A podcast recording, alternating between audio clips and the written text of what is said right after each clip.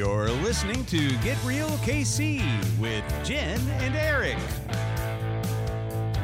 Kansas City's consumer facing real estate podcast.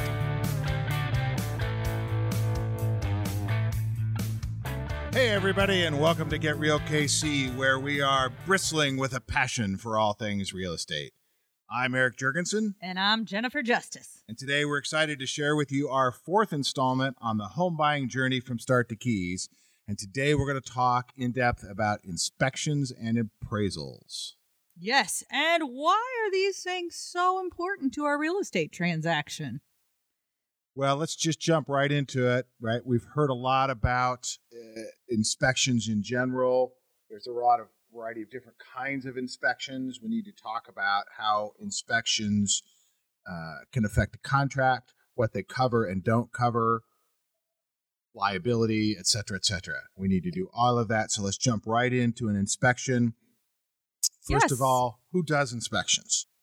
Well, typically, certified home inspectors do home inspections, but this is a thing about home inspectors.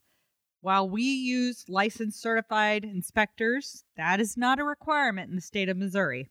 And we may work on legislation for another 10 years to get them to have to be certified with the state. But as of right now, you can call yourself a home inspector, you can hang a shingle, and I've seen one page handwritten documents on a legal sheet of paper, and they've called it a home inspection. Not really, though, what we recommend to our clients. Not at all what I recommend, but in the world of home inspections, it's something that we might mention. Right, but there is an organization that certifies home inspectors. Yes, there is. There's multiple ones, but the National Association of Certified Home Inspectors is one group out there that does uh, different things. But there are lots of good groups out there. As a matter of fact, one of the inspectors that we use has about three different certifications that they get information from, do continuing education from, these different kinds of things. But what is a home inspection really? Right, and why do I need one? Right. Right? So, uh, very simple question, and most everybody uh, that's listening is going to be able to answer yes to some of these and no to some others. But let's just say, for definition's sake, this is a careful examination of the home that's going to take approximately two to four hours, can require multiple trips, but it's going to be a snapshot of what could be about a 50 to who knows how many pages report. I found the average to be about 50 pages on a home inspection with an initial summary at the beginning, giving you different categorizations of this is a safety item, this is a needs minor attention item, or this is just something of note kind of thing. And those can be different on different home inspections, but that's general privy. Right. So, kind of to go down that question theme, right? Some listeners will answer some of these questions, some won't, right? Can you identify what wood rot is? Do you know what the percentage turn in event for a hot water heater should be? Um, do you know what a pressure regulator on a water main is? Um, a lot of these things that you may or may not know about a home, but you just anticipate things that should be in good working condition. You get an inspector to go through your home to do a reasonable job of making sure that there are no serious problems with the home and its infrastructure. Right. This essentially is a tool that you can use to know what you're getting yourself into. That's one of the best ways I think to describe it because this is going to give you an insight into what you're getting yourself into. And a good home inspector is also going to help you understand what maintenance you might need to do going forward in any home because it's not just I buy a home and it's great forever. That's not how it works. So, Uh, homes don't self-maintain. I don't understand. you know, you you can have an HOA that helps you maintain your home, but the God's honest truth is you need to probably educate yourself on, you know, garbage disposals, furnace filters, simple things in a home that'll help you maintain it.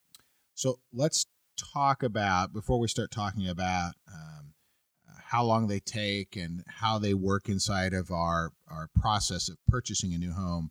Let's talk a little bit about just in general some of the major systems that a home inspector will typically look at. Because then at some point we'll talk about what they won't look at. Yes, and this may or may not be the order that the home inspector does it in, but I'm going to start with the foundation of the home. Okay, home inspections are going to take a surface level look at the foundation, observe whether it has any cracks in it, try and observe whether water might be getting into it, these types of things. And if it's beyond their scope, which home inspectors frequently do, they say contact a qualified professional. So, in the case of a foundation, if it needs another look, they may ask you to get a structural engineer to look at it. But we're going to start with the foundation. Next, uh, the basement of the foundation, interior wise, we'll look at that. Roof and gutters. Okay. Big ticket items that I recommend we strongly look at when we're entertaining offering on a home. Your roof and your gutters. How old is the roof? How are the granules on the shingles of the roof? Are there missing shingles on the roof? All these different kinds of things that they look at. Your HVAC, which is your heating, ventilation, and air conditioning. So we will take a look at the windows and the doors, the attic, the plumbing, the electrical, major appliances, and drainage around the home. And again, we're just scratching the surface of what could be a very lengthy report. Hopefully not. Right. Well, frequently they're they're pretty lengthy, even if they're talking about items that are in compliance. They'll talk about items that uh, are to code or not to code. I, one of my favorites is um, uh, rail code height, right? So the railing that you grab on when you go up and down the stairs, they'll measure all that out. Stuff that I just wouldn't know um, that may or may not be uh, an issue that needs to be resolved. A funny story in the, in the house I live in now, the rail was set way too high for code, but I'm very tall. So I'm like, you know what? I think I'm going to live with that. So, um, so they do look at all of those things. They provide you with this wonderful report, uh, frequently with uh, with a lot of pictures and explanations. When when does this happen? I know we talked about it in our last podcast about inspection periods, but when does this happen? Just briefly in the overall scheme of things. Yeah, once you've made your offer and the offer has been accepted by all parties, depending on what you've agreed on, the traditional blank of the contract calls for a 10 day inspection period. You may have agreed to get this inspection done in five days to make your offer more favorable. So you might want to have those inspectors lined up and ready to go. But, you know, it's just an agreed upon time frame after the offer has been accepted by all parties that you complete the inspection. Uh, how much does a, an inspection typically cost? It could be any price that you uh, are agreed upon, but a typical home inspection is probably going to be around that $495 mark. There are lots of ads. You can add radon, you can add mold, you can add a sewer scope, and these items vary. Uh, also, obviously, termites are an inspection that lenders require. So that is something your home inspector can add on to your inspection as well. So let's talk about that. We talked about add ons, and you're like, well, hang on, if I'm paying for a whole home inspection at approximately $500, doesn't that cover everything? And and the answer is simply no, it doesn't. So you mentioned some of the other things that can be inspected either from your home inspector who uh, can take extra time to do things. Um, you mentioned uh, sewer scoping, where they make sure there's no problems with the sewer line on it. Yeah, do you have a lot of big trees in the yard? How old is the home? These are considerations as to whether you want to get a sewer scope or not. What are some other things that, depending on the nature of the house you're buying, you might be interested in doing? What comes to mind for me is uh, chimneys, mm-hmm. right, it, are, are a separate inspection. You've already mentioned that foundations, if there's any concerns, right, that they'll probably end up getting a separate inspection. HVACs that. are one. I see if the uh, unit's in disrepair, they often say a qualified HVAC licensed professional needs to take a look at this. That's going to be a separate thing after. So that's why I said in the beginning, you know, sometimes these do take multiple trips, especially if there's things you want to get a bigger insight for, because a lot of times if we need a new roof, you know, that's going to be thousands of dollars. If we need a new air conditioner or furnace, that's going to be thousands of dollars. And we just want to prepare ourselves for these things. While they may need replaced, it doesn't mean that it's a deal breaker. It just means maybe you need to prepare yourself for that in going into this home. So when we assuming that we're not going to do a significant portion of either secondary or alternate or add-on inspections tell me about uh, how long this takes and who's expected to participate and how all that works I recommend blocking off at least two hours. One of the articles that I read in preparing for our podcast today said block off half a day for this.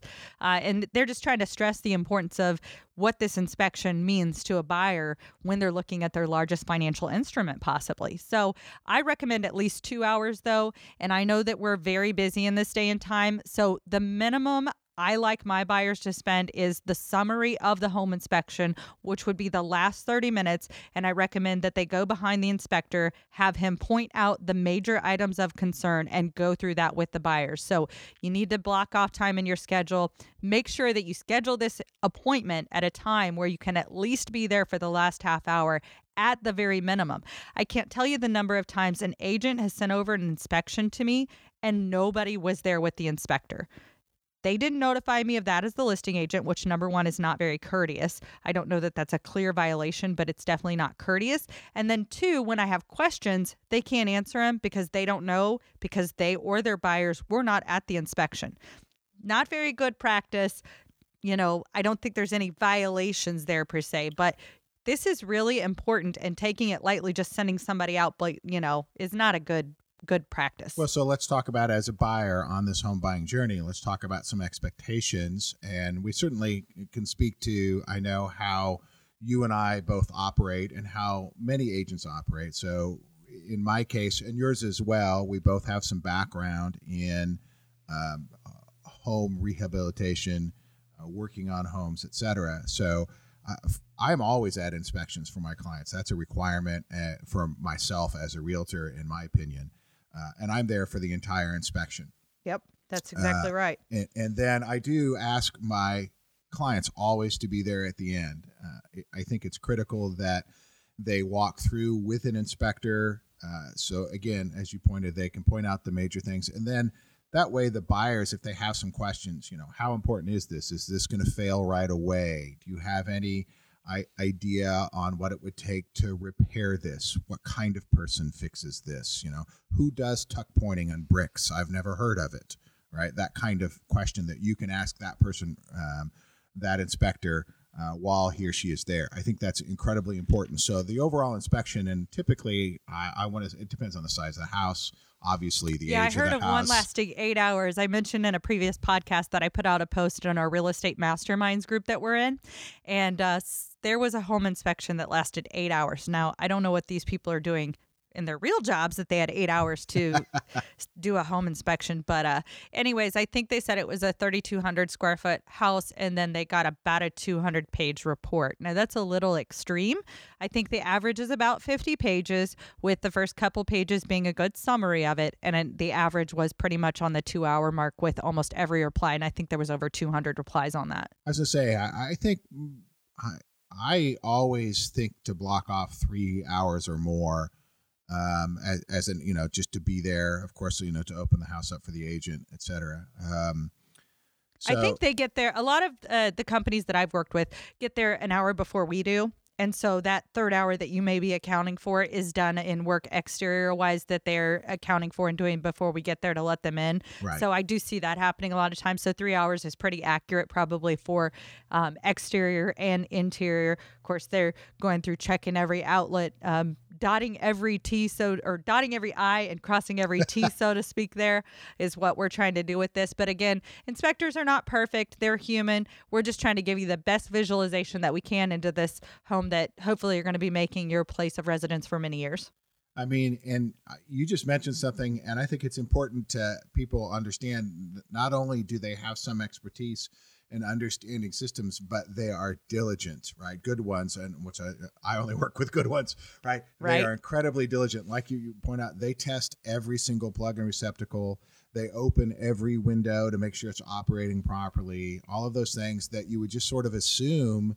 Uh, so, so well worth the price of admission.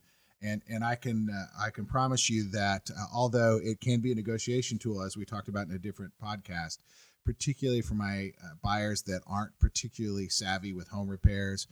I never recommend that they they skip it unless they're just really solid that they've got the help and wherewithal they need if they run across problems. Absolutely. Even down to just turning the water off in the home that you're going to own. They're going to po- point out where your main water shutoff is because let's face it, if you have a water emergency, that's the first place you need to go to shut off your water to make sure that you do not damage the home that you have spent so much money on. So we've gone through this inspection process. The inspection comes in, and there's a lot of items on it, Uh oh, spaghettios. right? Or maybe there's just a few, but it's still more than I. What are my options as a buyer? Right. So, options after your inspection, we go to the resolution period. And you can, of course, walk away. And depending on how the contract has been negotiated, it's pretty likely that you will get your earnest money back as long as you have not promised non refundable earnest money due to inspection. So, if you discover more than you can bite off, you can walk away from the home inspection, but more, or walk away from the home purchase is what I meant to say. But more likely than not, we're going to renegotiate we're going to possibly ask for some repairs to be made, or we're going to ask for some compensation in either our purchase price or our closing cost, depending on how we want to go about that. So there's a lot of options, and you know it's it's a fluid negotiation. Again, once we go and ask for something, we're opening that can of negotiation back up. Excellent. So, right, it's not uh, a take it or leave it unless the house is being sold as is. Uh, so you do have those options. Yes, and, the seller can respond to you through the negotiation as well. So, like I said, it just becomes a fluid thing, and hopefully you get everything ironed out and you move on to the next step. So as we move on to the next step, right, we've talked about the inspection, which, by the way, is approximately $500, depends on the inspectors and how many inspections you get done and what types they are. That's cash out of your pocket as a buyer. The second thing that's going to be cash out of your pocket as a buyer is the appraisal. Yes. So the appraisal is something you traditionally pay to the mortgage lender or bank, and the bank will be ordering this appraisal, which is an estimate of value of the home. And this is the act of assessing it to make sure that the bank has a solid amount of money being covered by this investment that they're about to loan you money on. So the bank wants to make sure that you are not overpaying for that home that they are about to lend you money on. Right. I mean, it sort of makes sense, right? If I tell you I'm going to loan you $200,000 to buy a house and you use it to buy a house that's only $120,000 in value, right? Whoops. Yeah, I, I'm probably not that excited about loaning you money. So No, from they a, would not be. From a lender's perspective, is we're going to send out somebody who's independent, not involved in the deal, who's got some expertise in figuring out the actual value of a home, right? And say, hey, you know, Eric wants to buy this house at two hundred thousand dollars. Is it actually worth it? Yep, that's exactly right. So, as you said, the buyer will pay for this appraisal, uh, the mortgage company will order it, and So we'll get right. Yeah. so let's talk about that. So hold it. I'm paying for the appraisal as a buyer, but I don't get to choose the appraiser. No, this has, of course, got to be an independent valuation. So, you, as the buyer, are not allowed to go and pick Joe Best Friend and pay Joe Best Friend to give you your appraisal because they want an independent valuation to make sure that the asset is actually worth what we're saying here. We don't want any hoodwink scams going on. Okay. Uh, what what do I get to see the appraisal when it's done? Absolutely. The buyer always gets a copy of the appraisal. And that's another one of those lovely thick documents that uh yeah we get to go through. So we'll just surface over the details of appraisal because they can be many many pages. But the standard form that it comes on looks at comparable sales which are similar properties in the area. Of course, they use the sales approach traditionally to look at that, but they'll also use a cost approach. And it also covers market conditions. It digs down to square footage, lot size, county records. I mean, these things are honestly pretty overwhelming, even to me as an agent. Sometimes you get into all the different line items that are in there, and it gets right down to the nitty gritty, in addition to the stamp and the number of that appraiser. All right, so we've got this big document. One last question before I ask like the big one. But uh, as a buyer, am I there when an appraisal's done? You can be there if you'd like. Uh, as the agent, I frequently attend appraisals if I have any questions. Sometimes I've even had appraisers ask me what comps I used for it, and I go meet them and provide those documents. Although in this COVID environment, that's a little different. We are not as allowed to attend appraisals as we once were. So traditionally, no one is there but the appraiser. They have access to our systems as far as our iBoxes traditionally or combo boxes, and they're authorized authorized to go in the home. We just coordinate that with the seller traditionally to make sure that they're going at an appropriate time. But a lot of times they're in and out of there in an hour. This is something that they've done on a day in, day out basis for a long time. So, safe to say that while it's probably, at least in our opinion, critical that a home buyer is around for an inspection or at least the last of, of an inspection to get an overview, it's it's probably not necessary for a buyer to be at an appraisal. Typically. No, and they're not going to get that valuation back for quite some time because while the appraiser comes out and does the physical inspection, he's got a lot of work to do when he gets back to the office, taking him several hours to complete this appraisal. And it takes him a while to get everything together and back over to the bank. I normally say probably that rule of thumb could take up to 10 days from the time that the appraisal is actually done until the time you actually get it back. So there's a lag time there in that they're doing multiple appraisals and everything else going into that. So. All right. So the $64,000 question, right? The big one. What happens if an appraisal comes in lower than my offer? Well, we talked about that can of renegotiation, Eric. And we're going to open it back up potentially if the appraisal comes in low because we may need to renegotiate the value. And depending on what type of loan it is, right now, FHA appraisals that are low will stay with that property for six months. We're seeing a lot of sellers elect to go back to the market and try and get a different appraisal. Um, and a lot of times, unfortunately, those are done unfairly or something was overlooked or, or whatever may have been the case. But on a conventional loan, they can traditionally go back and try and get a more fair appraisal, if you want to deem it that way, where the buyer and the seller can hopefully get closer together because in this environment, you know, the buyers really don't want to lose that house due to a low appraisal. It's a real sticky issue. But the, the buyer can also potentially have the wherewithal to compensate the seller and go ahead and buy the house. I have seen that happen as well. I'm not losing this house. I have the extra $10,000 that this is short and I'm putting it in because I don't want to lose my house. So, just to kind of be clear, one option you have in certain appraisal situations is to challenge the appraisal to say, hey, I think maybe we've overlooked something or. You ask for a review of the appraisal. Uh, those typically take a long time and they can go back to the underwriting department of the mortgage company and go back to the appraiser and ask them for reconsideration. So you ask them for a reconsideration of value, you ask for an appraisal review. Um, these are steps that you can take. Sometimes they make a difference. Unfortunately, more often than not, I see them staying exactly the same.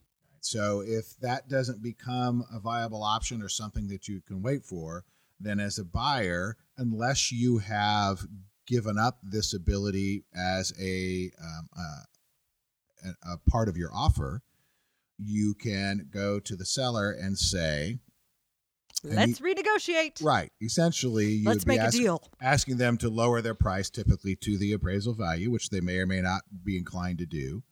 Uh, I'm you, seeing a lot of people split it you right. know, especially if it's only a few thousand dollars. Most people are anticipating that in this market that I may have to split an appraised value issue due to changing market conditions and the fact that I had to offer over the list price, etc. You know, and I think I failed to mention in the beginning, if you just don't like it, if this whole thing makes you feel uncomfortable as a buyer, you have the ability to walk away unless you have waived that right to the appraisal contingency. So if you get it back and you just don't like it, this can be the straw that broke the camel's back and you say this house is not for me. So that's also a viable option in all of the different things you can do in the renegotiation process. Right. So i, I think that's important to note right? Your options are to renegotiate. And if you renegotiate typically as a buyer i'm i'm hoping that the seller will come down to the appraisal price but they may not. Uh, and if I choose to come up above the appraised price, the ramification of that is is that any loan that I'm getting, it will be based on that appraisal price. So I might be paying 5% in closing costs. Uh, I'm sorry, 5%, 5% down, down payment, payment. in addition to closing costs. Uh, but then anything above the appraisal will be even more money out of my pocket because it that's would be. The, how the lender looks at it. The other thing I can do if we can't renegotiate, if the buyer, if the seller won't bring their price down, if I'm not willing or able to pay more than the appraisal, uh, then I can walk away from the deal. So it is a a um, you know, and the appraisers are human. So I know I've said that in our inspection segment as well, is that you know appraisers are are human, but Um, sometimes there's valid reasons why they miss something or why something happens, but sometimes, unfortunately, there's just bad appraisals, bad appraisers, whatever. Something happens that this is just a big old thorn in your side. And hopefully, your seller can see that. And that's why it's important to have us as a trusted professional on their side because that's what I'm going to do is advocate for my client in whatever fashion it is and showcase why I think this piece was missed or showcase whatever's going on with this. And I think as market values increase, the faster they increase, the tougher it is for appraisers to hit their comparables and make this all work. Certainly a big challenge we have today, but inspections and appraisals from a buyer's perspective are your two safety nets. They're making sure that you're not buying a house that has problems and that you're not overpaying for a house. So be very uh, diligent and careful should you choose to waive either of those safety nets as part of your negotiation. Absolutely. All right, we're out of time. So uh, join us next time as we talk about uh, closing, right? We're getting near the end of this home buying process, so we get to talk about how the closing process works and finally getting those keys. But until then, You have been listening to Get Real KC with Eric Jurgensen and Jen Justice. For more information or to contact our hosts, visit us at dreamhomesbyjen.com, where you can find more episodes exploring real estate as it matters to you.